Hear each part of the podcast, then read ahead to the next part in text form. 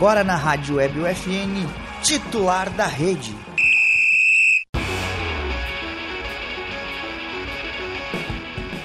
Olá, ouvintes da Rádio Web FN. Como é que vocês estão? Tudo bem? Só um pouquinho que a gente vai colocar ao vivo no YouTube, tá? Agora tá ao vivo no YouTube? Tá, agora tá no YouTube. Olá, ouvintes da Rádio Web FN. Sejam todos muito bem-vindos a mais um episódio do Titular da Rede, o programa de esportes que toda semana leva até você novidades e atualizações sobre o esporte com foco no local, como vocês já sabem. Programa contra a produção e apresentação dos acadêmicos de jornalismo da Universidade Franciscana, tem a supervisão do professor e jornalista Bebeto Badic, na Central Técnica nos palpites Alan Carrion, na Central Técnica lá fora Clenilson Oliveira e eu sou o Lucas Acosta. Como é que tá? E Ih, rapaz, aí não mudou? Funciona quando quer. Não mudou? Também não mudou. Uma hora vai mudar. Agora mudou, vai estamos mudar. aí, muito obrigado por funcionar. Mais um titular da rede, senhor Lucas Acosta. Uma, sempre uma alegria inenarrável, um prazer inenarrável estar aqui na companhia do amigo, né? Mais um titularzinho aí para para atualizar os esportes. O prazer é sempre meu. Ah, antes, antes, de começar a falar sobre, sobre, sobre esportes de Santa Maria e sobre esportes em geral, acho que a gente pode agradecer de novo o que aconteceu ontem aqui, né? Podemos. A gente fez o Acopio ao vivo do pátio do palco, né? Do, do pátio, do palco do pátio do Conjunto 3 aqui da FN. É, lembrando que o Alan... bota, bota, esse, bota, esse, bota aí, ó. Né? Quem, quem discorda disso aí é clubista. Não tá ainda, agora vai exibir. Vamos ver. Foi. Foi? Foi, foi, foi. Lembrando que o Alan é o melhor goleiro de Santa Maria. Desculpa, então, tá, Cação. Né, Desculpa, Cação. Então, Desculpa, tá, Cação. Não sei por que isso, será? Mas vamos ver. É, então, hoje, ontem a gente apresentou a Copa Depois eu, eu quero comentário, eu quero, quero, quero comentários do João Vitor sobre o jogo de ontem aí, para a gente ah, lendo tá. durante a transmissão. Pode continuar. Mas assim, é, a gente ontem apres... a gente ontem apresentamos. Nós apresentamos. Nós apresentamos ontem a Copa Eu, que é o nosso programa sobre a Copa do Mundo aqui da rádio, é um programa relativamente novo, né? Nós já gravamos cinco episódios. Na semana que vem vai o quinto pro ar. É... Quinto. O quarto é o de ontem. É verdade, tu tá, tu tá certo. É... Tu tá sempre certo, eu verdade. que tô sempre errado. É, então, ontem nós fizemos ao vivo aqui, foi bem legal, porque teve a participação do pessoal que estava no pátio, que estava passando por ali. Quem estava passando ficou quem desceu para as aulas também ficou para ver, então foi uma é, oportunidade tivemos, a gente agradece. Tivemos muitas pessoas acompanhando ontem, não só a não só o Acop eu, né, uhum. que aconteceu juntamente, simultaneamente com outras atividades que, que estavam acontecendo ali no no pátio do, do Conjunto 3, a Up Fitness, que a gente agradece também em nome da Assessoria da Comunicação pela parceria, sempre, né? Trouxe goleirinhas ali e tudo mais. E tivemos é, campeonato de, de tiro ao alvo, com chutes, né, basicamente. É, pode ser. E com brindes e tudo mais. Então, foi uma experiência muito bacana. E sempre que a assessoria de comunicação precisar da Rádio Web FN, desse, de, desses aqui que vos falam, estaremos aqui para ajudar. E quem sabe na Copa a gente não faz algumas, algumas coisas a Exatamente. mais assim pro pessoal, né? Exatamente. Seria bem, seria bem legal. Antes de começar a falar sobre o... É, vamos comentar sobre o, sobre o jogo Por que eu favor, participei vamos, ontem, né? Vou, vou até botar os comentários. Pedir pro Clena colocar os comentários ali para nós na tela, se ele estiver enxergando. Bota aí sobre o do, do segundo John Vitor, aí, ó, mesmo. Jogo de ontem muito pegado e o Alan salvando o meu time. E, e Alan, o que, que você achou do meu desempenho? Fez o gol da virada. Olha aí. Fez o gol da virada. O Vitor joga bem? Joga, joga, joga bem. Tá bom. Joga bem. Vamos lá falar de, de esportes de Santa Maria, então. Só deixa eu desbloquear meu celular aqui. Esporte Santa Maria? É, eu vou começar com bicicross, tá, Alan? Bora, começa com bicicross. Bora! começa aí. No último final de semana foi realizado em Ivoti o Campeonato Brasileiro de Bicicross e oito dos doze representantes da Associação Santa Mariense de Bicicross subiram no pódio, entre eles Giovanni Martins na categoria especial masculino e Yasmin Fagundes na especial feminino conquistaram o título. A equipe volta a competir nos dias 26 e 27 deste mês de novembro, na sétima e última etapa do Campeonato Gaúcho da modalidade. Agora sobre Muay Thai, o atleta de Santa Maria Samuel Roque né? Ele tem 21 anos, ele luta amanhã é, no ginásio municipal de Portão, uma cidade próxima a Porto Alegre, tá? E ele é bicampeão, né? É, gaúcho e também é campeão brasileiro da modalidade. Já no sábado ele vai enfrentar Guilherme de Freitas na sua estreia no The Contenders. Para isso, é, o lutador está pedindo contribuições com a sua viagem e o Pix dele está aqui, ó, 55991 334408. Tu pode parar de bater na mesa também. Perdão. Na rádio, né? Perdão. Aí. Ah, vamos lá. Quem, quem quiser ajudar o, o Samuel, eu acho que quem, quem se interessa pelo, pelos Pelo esportes esporte. aí Alô, seria, Matheus Jardim. seria interessante é, ajudar o Samuel Rock. Quer que eu repita o Pix? Acho que dá, porque o pessoal da rádio dá pra repetir, né? 55991334408. É isso aí. Agora falando sobre campeonatos municipais, aproveitar para falar do ó, esportes, mais esportes Santa Maria. Hoje tá recheado de esportes é, Santa hoje, Maria, né? hoje tá É, neste parecendo sábado, uma cuca bem recheada. Neste sábado ocorrem as finais dos campeonatos municipais de handebol e de basquete, masculino e feminino, no Centro Desportivo Municipal, o CDM. As finais do handebol iniciam às 13 horas e 30 minutos. Hand FSMA e Hand FSMB decidem o título masculino.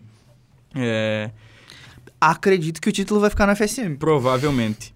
Já, o, já no feminino, HFSM adulto e HFSM juvenil decidem o feminino. é, as finais do basquete começam a partir das 7 horas da noite e o time de basquete feminino da UFSM já é campeão da modalidade feminina, no caso, né? E faz uma partida de apresentação.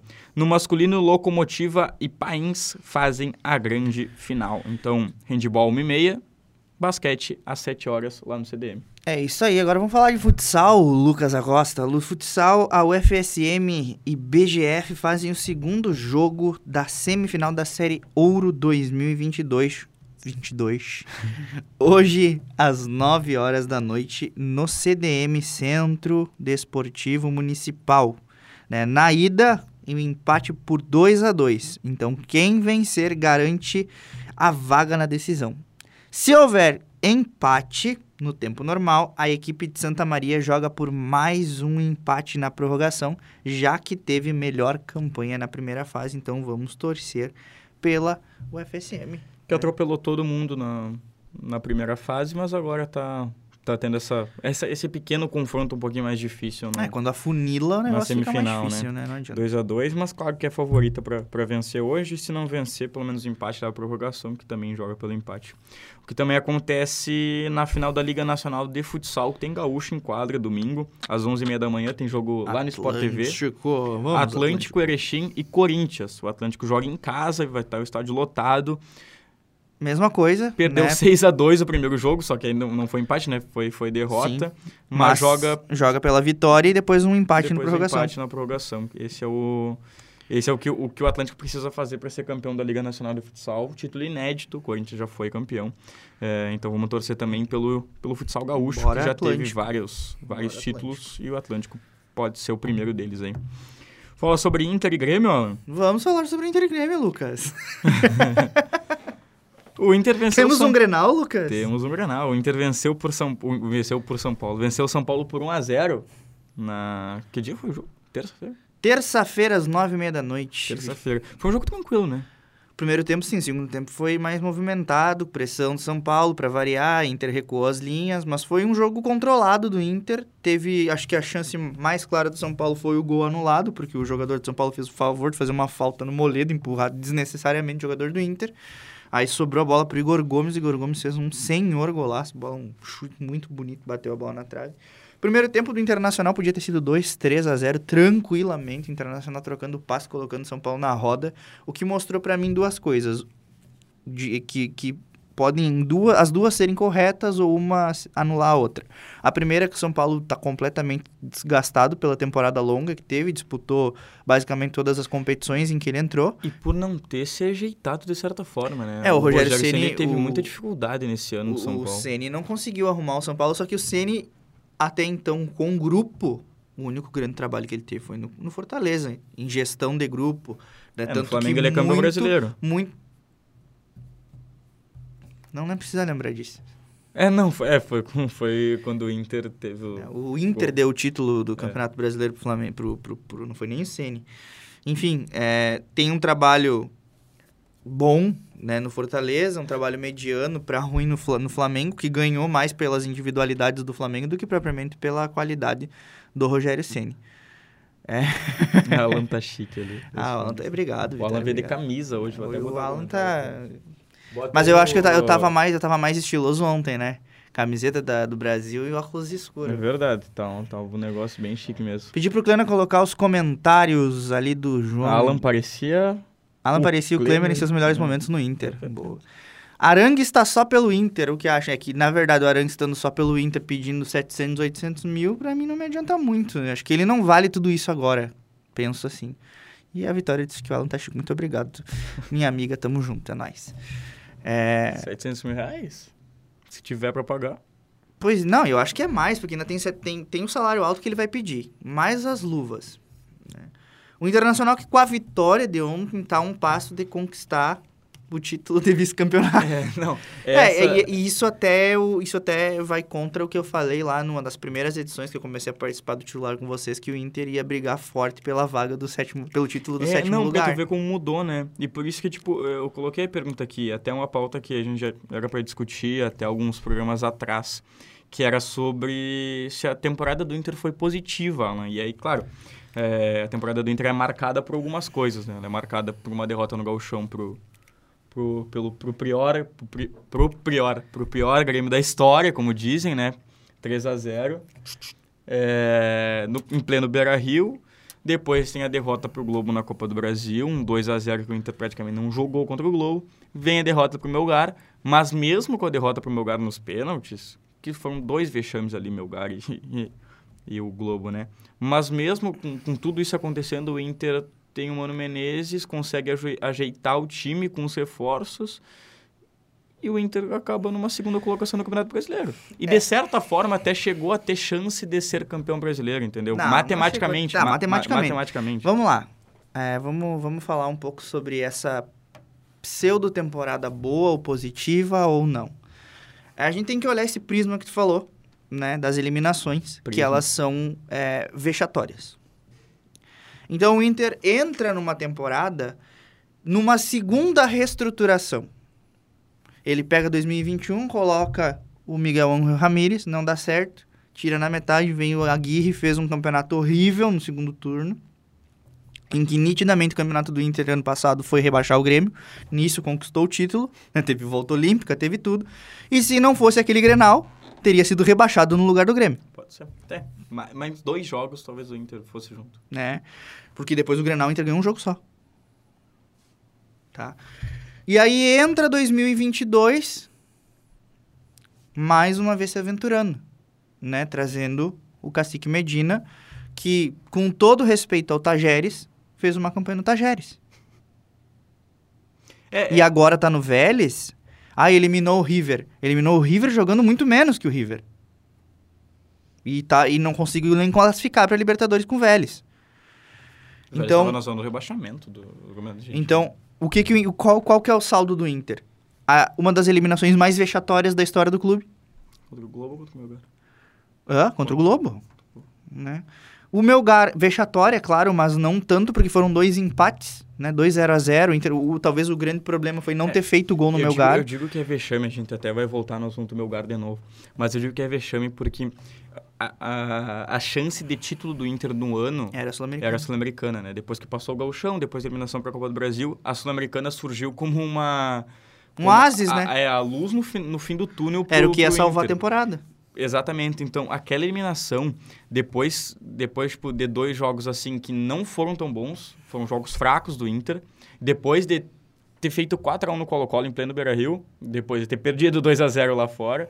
É, então foi tipo uma, uma sequência assim de, de, de, coisas que dava, dava a entender que o Inter poderia sim chegar longe numa, numa Sul-Americana poderia fazer a final com o São Paulo e até poderia ganhar do São Paulo pelo que o Del Valle fez na final, entendeu? Uhum. Então acho que o torcedor estava muito certo do que aconteceu na Sul-Americana. E por isso esse baque, assim, esse vexame um pouco maior do que o normal, porque o torcedor estava na cabeça que seria sim, sim campeão sul-americano, sabe? Não, é, eu acho que era grande.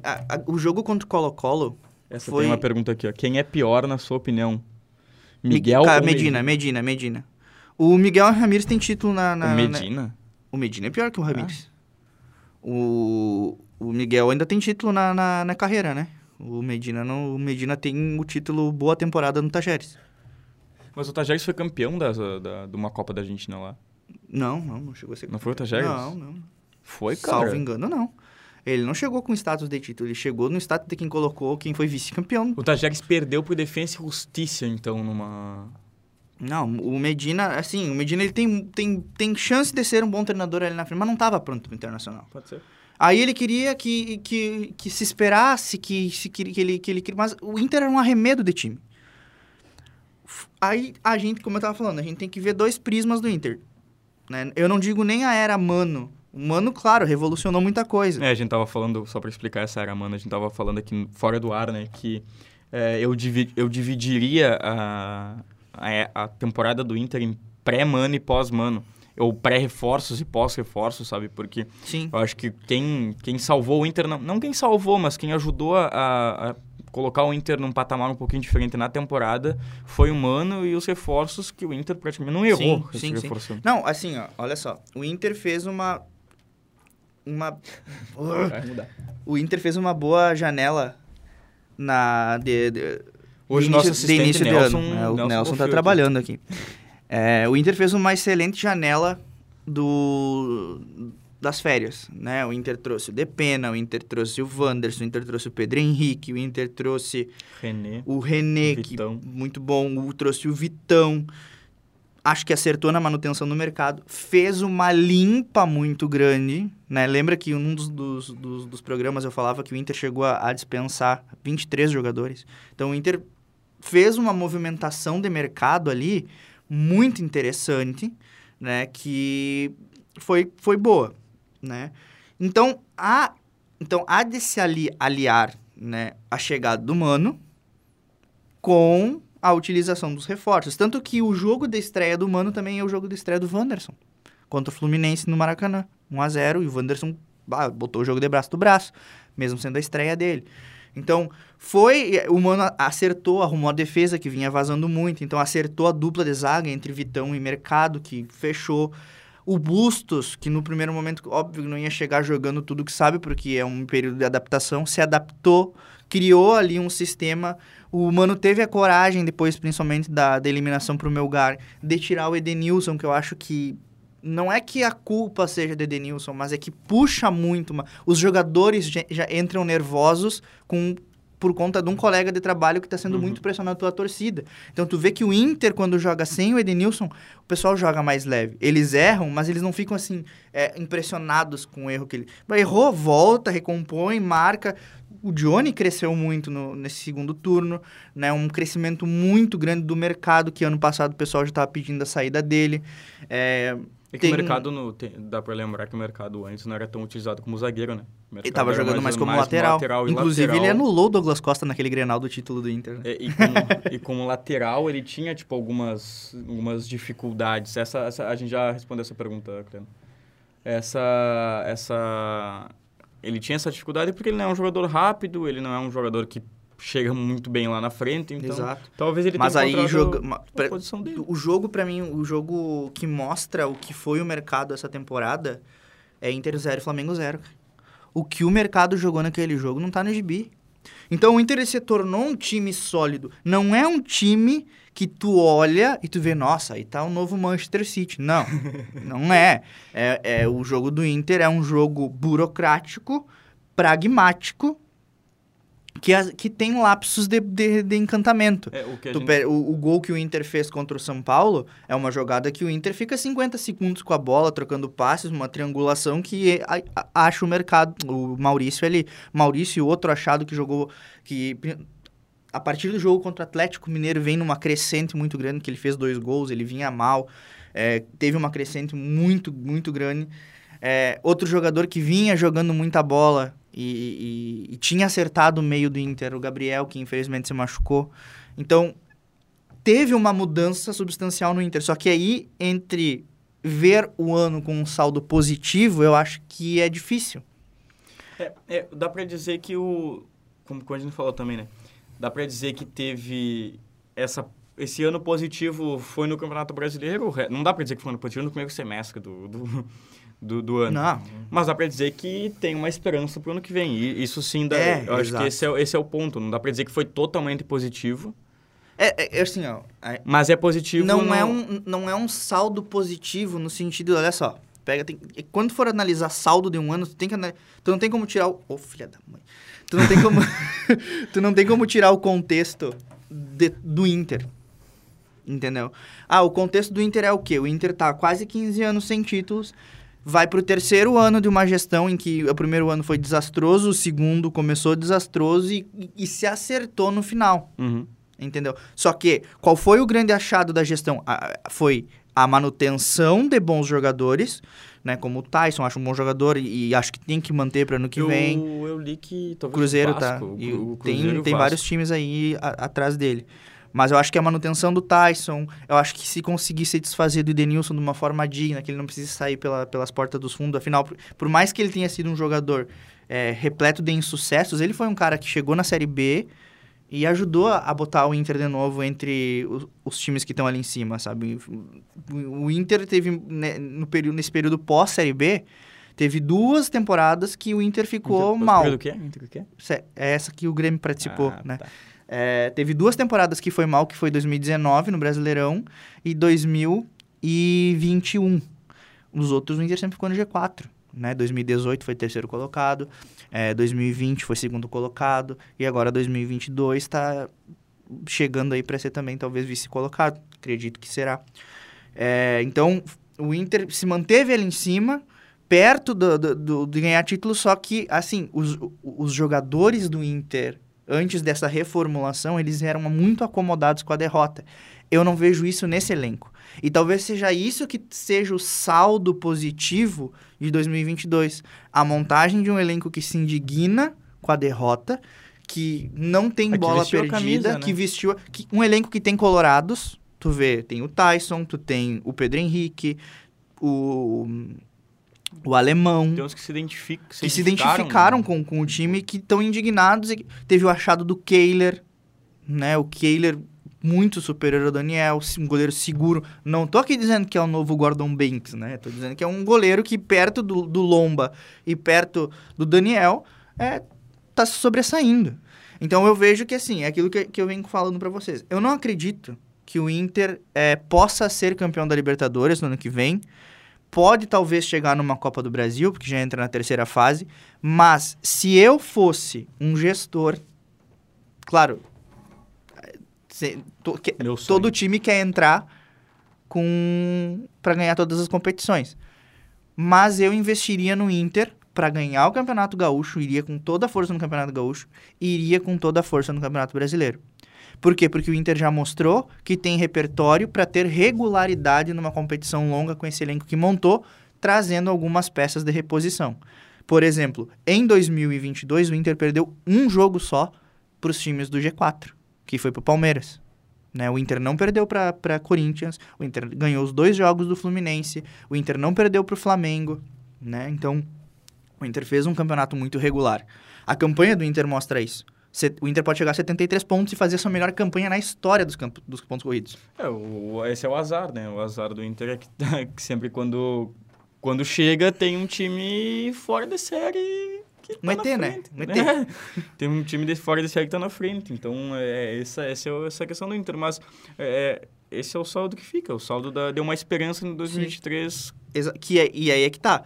Esse negócio da esperança, tu não pode simplesmente dizer que ah, a esperança ela é positiva ou é negativa. Eu acho que o, o torcedor colorado entra 2023 com a esperança de colher frutos. Mas eu entrei em 2020 com a esperança de colher frutos. Quando tava com o D, porque eu via no... Eu, eu, sou, eu sou uma viúva, tá? É, eu tô muito triste que o Cudê provavelmente possa ir pro Galo. Então, é, eu via no Cudê, né, um, um cara que tirava leite de pedra, talvez mais até que humano. Não que ele... Não, Não, pelo humano. amor de Deus, não tô dizendo que o Cudê é melhor que o humano. E bem mais que o mano. Mas ele tirou muito mais leite de pedra. O, o Cudê tinha, na, ele tinha no time Marcos Guilherme, que não consegue ser titular no arremedo do time de São Paulo. Ele tinha o Vitor Cuesta, um bom zagueiro. Ele tinha pá, Lindoso, Uhum. Ah, cara, eu não consigo nem lembrar daquele elenco horrível dentro. Agora aqui Patrick. só para encerrar o assunto Inter, que a gente já tá aí um, uma, quase meia hora de programa, o João Vitor perguntou aqui quem vocês contratariam pro Inter 2023. Se Quem o Alan eu contrataria Dá- o Cristiano. Ronaldo, né? Bom, pra grupo, pra grupo eu traria o Be- o Double Monte, eu acho que ele é um jogador interessante. Ale é apaixonado no Dá É, eu, vou, eu tenho uma opinião polêmica aqui, tá? Eu acho que pra um... res- Se o Belmonte. Fala Inter, três nomes aí. é só. que assim, ó, se o Inter não quiser trazer um titular pra ataque, eu tenho um nome bem polêmico. Três nomes. Não, Zagalhato. Não, não, não. Tu vai, tu, tu vai dar risada. Te dou uma dica. Fala. Ele é louco. O louco joga no Brasil? É. Louco. O Davidson. Ele mesmo. Eu acho que pra grupo, esse louco seria, seria legal. Acho que o Mano botaria ele na, na linha. Ele, ele chegou e fez o Cuiabá sair do, Z, do, do Z4, tá? O Davidson meteu... né? Tá. Claro, mas os meus nomes pro ano que vem Três nomezinhos, Três nomes, tá? Não. Não, não, não, não, não, não, não. Agora falando, falando pra titularidade, Tá. tá? É, Faravelli, acho que... Diz que o Grêmio tá. Diz, diz que o Grêmio mais alguns times, junto com o Botafogo, o Bragantino, não sei quem mais, estavam interessados. É, mas eu acho que o Inter tem mais poder que eles de negociação por estar na Libertadores. Agora sim. né? Então, Faravelli para substituir ou, na- ou revezar quando o Gabriel voltar. O meu menino dos olhos, Pedro Raul, né? Eu tenho gostaria muito de ver o Pedro Raul no Inter, que dizem, né, não sei se é real, dizem que ele é outro colorado, né? Então seria legal ter um jogador que queira, principalmente ele no ataque. O Inter precisa de um matador. Eu acho que foi o que faltou esse ano. Muitas vezes o Inter perdeu de ganhar jogos é, em que faltava um atacante que, que, que, assim, que empurrasse bola e tudo pra Uhum. dentro. O alemão fez isso algumas vezes, fez. E eu gostaria de um jogador que fizesse a substituição direta do Alan Patrick. Né? E eu só que hoje a gente não tem. Então, se eu fosse falar aqui quem eu gostaria no Inter para organizar esse meio, óbvio que não viria, mas eu gostaria muito do Paulo Henrique Ganso. É, não sai do Fluminense. Mas ele não sai do. Fluminense porque o Diniz acertou o Fluminense. O Diniz Eu que ele recitou o Ganso, sai, né? ele cara? não sai do Fluminense pra ser reserva no Inter. né? Não, não. Acho que essa é a questão. Então eu acho que São seriam esses três, nomes, aí. interessantes, três nomes interessantes. Vamos pro Grêmio agora. Vamos, né? Tem eleições sábado. Alberto Guerra ou Dorico Romão, um dos dois será o novo presidente do Grêmio. É, nenhum dos dois é uma ruptura total ao trabalho do Romildo, né? Já que os dois trabalharam com o Romildo em determinados momentos dessa, dessa, dessa gestão de quase oito anos.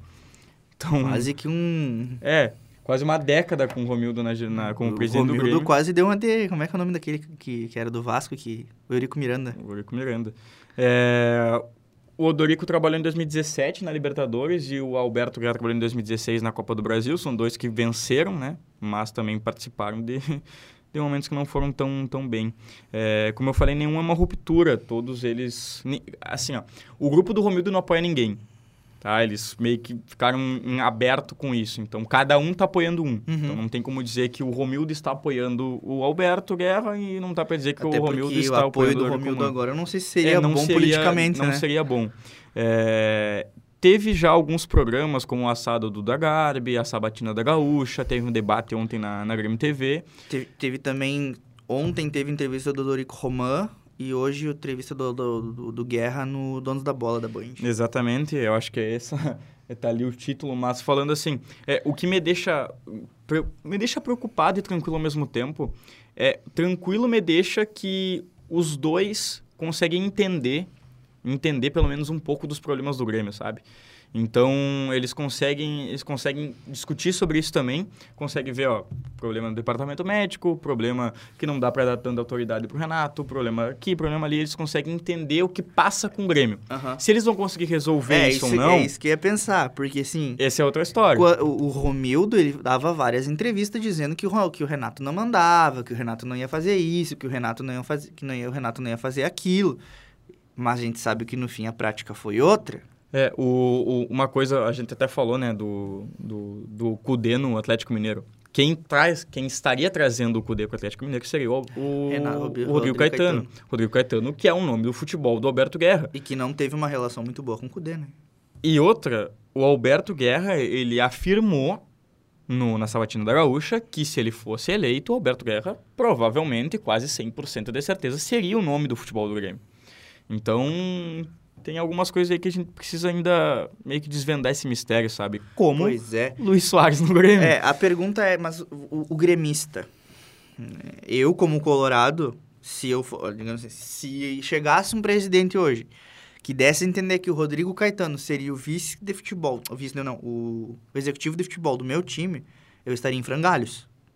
Cara, assim, eu, eu vou até falar com sinceridade, pelo menos o que eu vi, é, eu acredito que o Dorico Román está mais preparado, tá? Eu falei antes que o Alberto Guerra talvez ganhasse, porque seria uma ruptura mais, um, seria um, uma mudança mais brusca.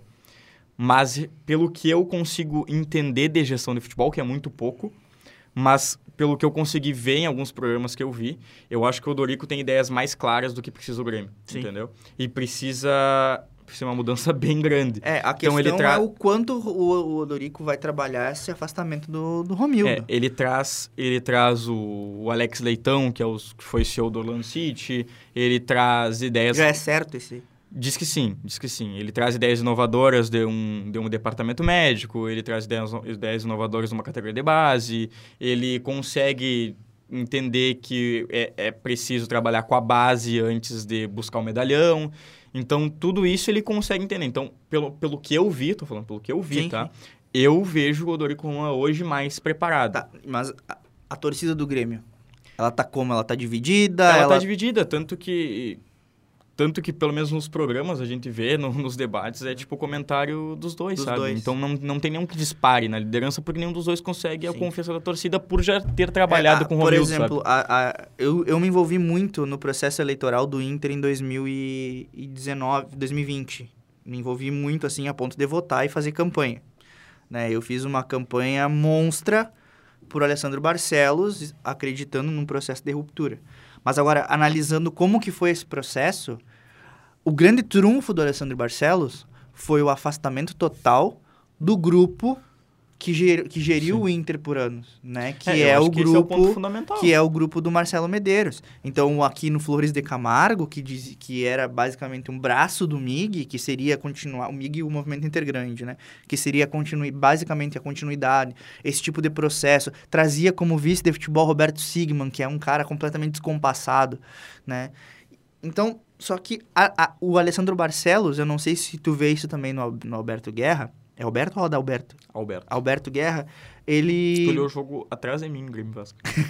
ele me lembra muito, assim, é, o, o Alessandro Barcelos, né? Talvez que falte um pouco desse senso de gestão, como gerir um clube de futebol num modelo associativo e num modelo é. de conselho deliberativo, como é Inter, como é Grêmio, como que ele vai trabalhar. O Alessandro Barcelos ele não teve apoio. Então, muita toda hora que o Alessandro Barcelos errava, vinha um caminhão de é, críticas eu, junto. Esse ele é o ponto.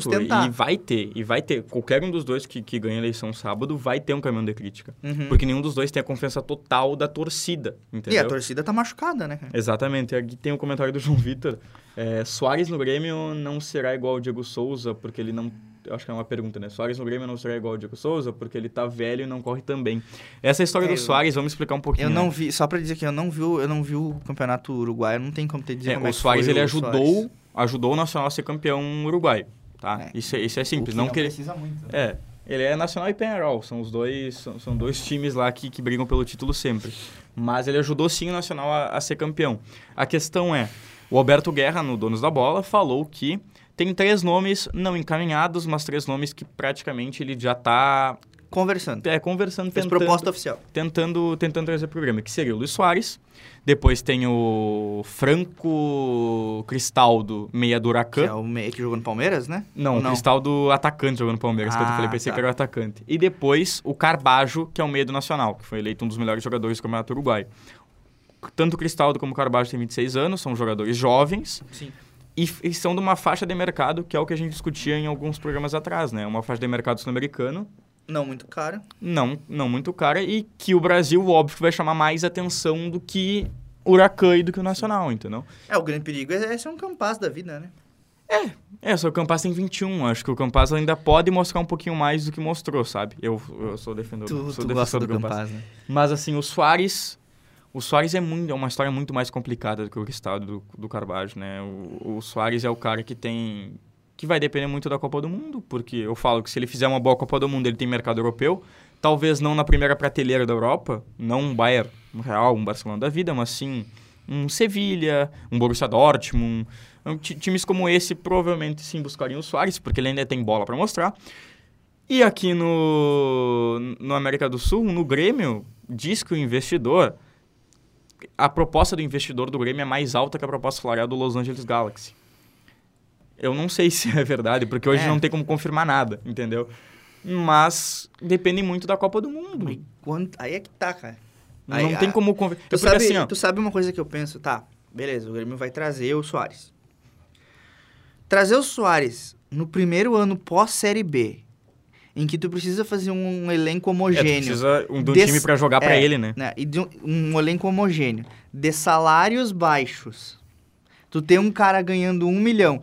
Tu vai fazer o quê? Tu vai mandar o Kahneman embora? Porque o Kahneman ganha quase é, um milhão também. Essa, essa questão, eu acho que... Eu acho que... Eu sempre falei que o Grêmio não poderia fazer loucuras nesse primeiro ano de volta da Série A. Mas parece que não é o caminho do Alberto Guerra, sabe? Parece que o caminho é trazer um nome que Sim. resolva jogos e depois montar um elenco, não digo mais ou menos, mas um elenco um pouco mais barato para tentar ajudar o já time. Já imaginou o Luiz Soares enfrentando o Aimoré? uhum. Bom, a gente já é. viu o Forlan fazendo isso. É, é, eu acho que é quase a mesma coisa. É praticamente a mesma coisa. Então, Cara, é óbvio que eu aceito o Lu Soares. Não, é óbvio que ele faz muita diferença aqui no Brasil se ele jogar aqui. Se o Diego Souza fez, imagina o Soares. Não, assim, tá o, o Soares no Brasil. Sobra, botar, sobra. Vai botar sobra. muito jogo no bolso. Sobra. Só que tem, que tem aquela coisa, se vale a pena trazer o Soares, se tem dinheiro pra ah, trazer o Soares. A questão é, é, será que o Soares vai querer vir? Tem é que é que tá. tu tem, no, tu, tu acha que assim, tu tá vendo aí o Palmeiras sem um atacante fixo, sem, sem um, um centroavante de nome. O, Flamengo já tem né? Pedro e Gabigol. Não sei se depois da, da Copa é, mas eu acho vir que, a vender não, o Pedro. Acho que não é a cara do Palmeiras buscar o Soares, entendeu? Não, eu te digo, mas aí tu pensa assim, aí depois tu tem o Corinthians, tem depois tu tem o, o Fluminense, todos e tu, e tu tem o Inter. Todos esses times estão talvez com mais aporte financeiro ou com uma proposta mais tentadora com um projeto para o Soares. Uhum. Qual que é o projeto do, do Grêmio para o Soares hoje? Ah, vem aqui para tentar fazer um campeonato de meio de tabela? É, essa Entendeu? É... é porque eu não, ve eu não vejo o Grêmio hoje, principalmente, e, e, vendo assim a maneira que o Alberto Guerra e que o Odorico estão falando da gestão do Grêmio, eu não acho que o Grêmio vai fazer um time, a não ser que eu esteja muito equivocado e subestimando esses dois dirigentes, um, um elenco capaz de brigar na parte de cima da tabela ano que vem. Entende? Então. Não, mas é que eu acho que o objetivo do Grêmio para ano que vem não é brigar em cima da tabela, entendeu? Não, é, não, é, não, vaguinha, é, não é uma né? Libertadores. Talvez não seja uma Libertadores. Mas, eu acho que pelo menos. Oita, até o oitavo hoje é tá do... classificando. É, pois é. Eu acho que o objetivo do Grêmio para um ano que vem é do oitavo ao décimo segundo, sabe? É, é, uma, é uma colocação relativamente tranquila, que tu não briga para não cair. E tu, se tiver mais dois, três pontinhos, tu, tu garante uma vaga na Libertadores. Sim. Então, acho que esse é o ponto de partida do Grêmio para ano que vem. É montar um elenco que consiga competir, que não vai brigar por título, que a gente sabe, mas que também não briga por rebaixamento. Esse é o ponto. Fazendo isso, 2024, aí entra um time um pouco mais competitivo, dá para investir um pouco mais, com um pouquinho mais de tranquilidade, e aí sim tentar algo maior. Sim. sim. Esse, é o, esse é o ponto, acho que que, que tá, deve estar tá bem. É. Tem, que, tem, tem que estar bem esclarecido na cabeça de quem vai gerir o Grêmio, entendeu? Se não tiver Esse projeto é no Grêmio, olha, a coisa tá feia. Eu acho que a torcida do Grêmio ela tem que entender que não vai sair de uma, série, de uma Série B agora, onde não conseguiu ser campeão porque não conseguiu mostrar futebol na maioria dos jogos. O Cruzeiro, o Cruzeiro fez assim e jogou muito mais Sim, que o Grêmio. O Cruzeiro virou o turno campeão, basicamente. Exatamente. Então, o Cruzeiro foi 10 rodadas de antecedência campeão da Série B, entendeu? Então, não tem, não tinha nem como brigar. O, o Grêmio não chegou a brigar. É não. É quase Palmeiras e, é, e Inter, exato. sabe? O Grêmio teve chance matemática de certo momento, mas não chegou a brigar com o Cruzeiro. Terminou que 12 pontos atrás do Cruzeiro, mais 13. Ou menos isso. Então, acho que tem que colocar na cabeça do torcedor o seguinte: o Grêmio vai para uma Série A ano que vem não para brigar por Libertadores. O Grêmio vai para competir. O Grêmio vai para brigar por meio da tabela. O Grêmio Sim. vai para se classificar para uma Sul-Americana. O é. Grêmio vai para provavelmente e, talvez tentar uma Copa do Brasil. além disso é lucro. É lucro. Um, um título gaúcho é lucro. O, o chegar Ah, eu fa- acho que título gaúcho, a ver como o Inter tem desempenhado ultimamente. Eu acho difícil, eu acho bem difícil. É, é que Grenal, o problema do Grenal é que pode acontecer tudo, entendeu? Mesmo que um Sim, time sim, esteja, tipo, sim. na Série A ou outro na Série D... é- Não, é- Grenal é Grenal. É, e- não, não tem como falar que tem um favorito. Agora, Hoje o Inter joga muito é que, mais que o É que Grêmio. eu acho que, tanto pra Inter quanto pra Grêmio, esse, esse campeonato gaúcho É vai muito valer muito. importante. né? Eu acho que mais pro Inter do que pro Grêmio. Cara, acho, é porque assim, o Grêmio conseguiu ganhar o campeonato gaúcho na segunda divisão. eu acho que pros dois vale muito, sabe? Porque o Inter, ele tem que confirmar um trabalho, Sim. Ele tem que confirmar o trabalho do Mano, e o Campeonato Gaúcho serve pra isso. E o Grêmio, ele precisa mostrar pra torcida um, algo, sabe? Ele precisa mostrar pra torcida que, que ainda tá tem... é, Que existe. que, que existe o Grêmio, entendeu? E com, acho que o campe- o Campeonato Gaúcho serve- vai servir pra isso. É, tem que ver como é que vai se dar esse, esse processo todo. Eu, eu gostaria muito, assim, como Colorado, de uma vitória do Inter acachapante no Grêmio. Eu acho Ó, que. Só aí já falou que não vai pro Brasil pela logística do Brasil, quantidade de jogos e quantidade de É, viagens. isso é um esse ponto, que pro Soares deve pesar muito aos 35 É, anos, é, né? exatamente. E nos Estados Unidos, é, o tamanho dos Estados Unidos é gigantesco também, então tem que ver isso daí, né? Não, mas lá é. Só que ele vai ganhar muito mais, vai ser muito mais fácil. Acho que a vida é muito, Ele mais, não- a vida é não- muito mais confortável nos Estados Unidos do É, que no talvez Brasil, ele não né? jogue, por exemplo, num calor de Não, e 45 outra, e- graus, não, mas 4 é horas da tarde. A num questão toda não é nem a viagem, né, Lucas? Claro, tu tem a, a questão de uma viagem longa, só que é uma viagem longa a cada duas semanas. Uhum, No Brasil é uma viagem longa a cada três dias. Exatamente. Entendeu? Eu acho que a gente Não, mas só pra finalizar, que hoje o programa tá bom, é... Até esqueci o que eu tava falando. Não esqueci também. É que eu acho que, assim, o, o Inter precisa confirmar esse, esse modelo que o Mano criou. Pode ser. E se apagou a câmera do Alan? Muda Liga, pra mim ali pra aqui. nós, Clininha, por favor. É, Nelson. Nelson, só liga e desliga ali. Ele, o Alan vai continuar falando aqui e eu vou É. ficar sem você. Não, eu só acho que, que é o seguinte. Foi. Eu só acho o seguinte, eu acho que o, que o Inter precisa confirmar o bom, momen- o bom trabalho do Mano com um título mesmo sendo gaúcho. E eu tô curioso pra ver como que o Inter vai se comportar no Campeonato Gaúcho. Como que, como que vão ser os jogos, sabe? É, como que o Pedro Henrique se vai jogar, se ele vai testar algumas coisas. Porque eu acho que é muito importante o Campeonato Gaúcho pro Inter nesse sentido. Porque a Libertadores só vai começar em abril. Entende? Então o Inter vai poder jogar o Campeonato Gaúcho relativamente tranquilo. E eu gostaria muito, que eu tava falando antes, de que o Inter fizesse uma vitória acachapante no Grêmio. 4 a 0 5 a 0 por ser o Renato o treinador. Eu acho que. E eu não tô aqui falando de uma maneira jocosa ou de uma Uhum. maneira de, de zoeira. Eu acho que seria o último, o último fantasma que o Inter precisaria exorcizar. Seria essa pseudo-hegemonia do Grêmio, tá? É, exorcizar bem exorcizado, assim como o Grêmio fez em 2015. Eu acho que o, o Grêmio de 2016 e o Grêmio de 2017 passam a iniciar no 5 a 0 em 2015. Pode ser. E eu acho que o Inter precisa de uma vitória dessas, principalmente com o Renato na casa-mata do Grêmio. E o Soares no Inter não te agrada?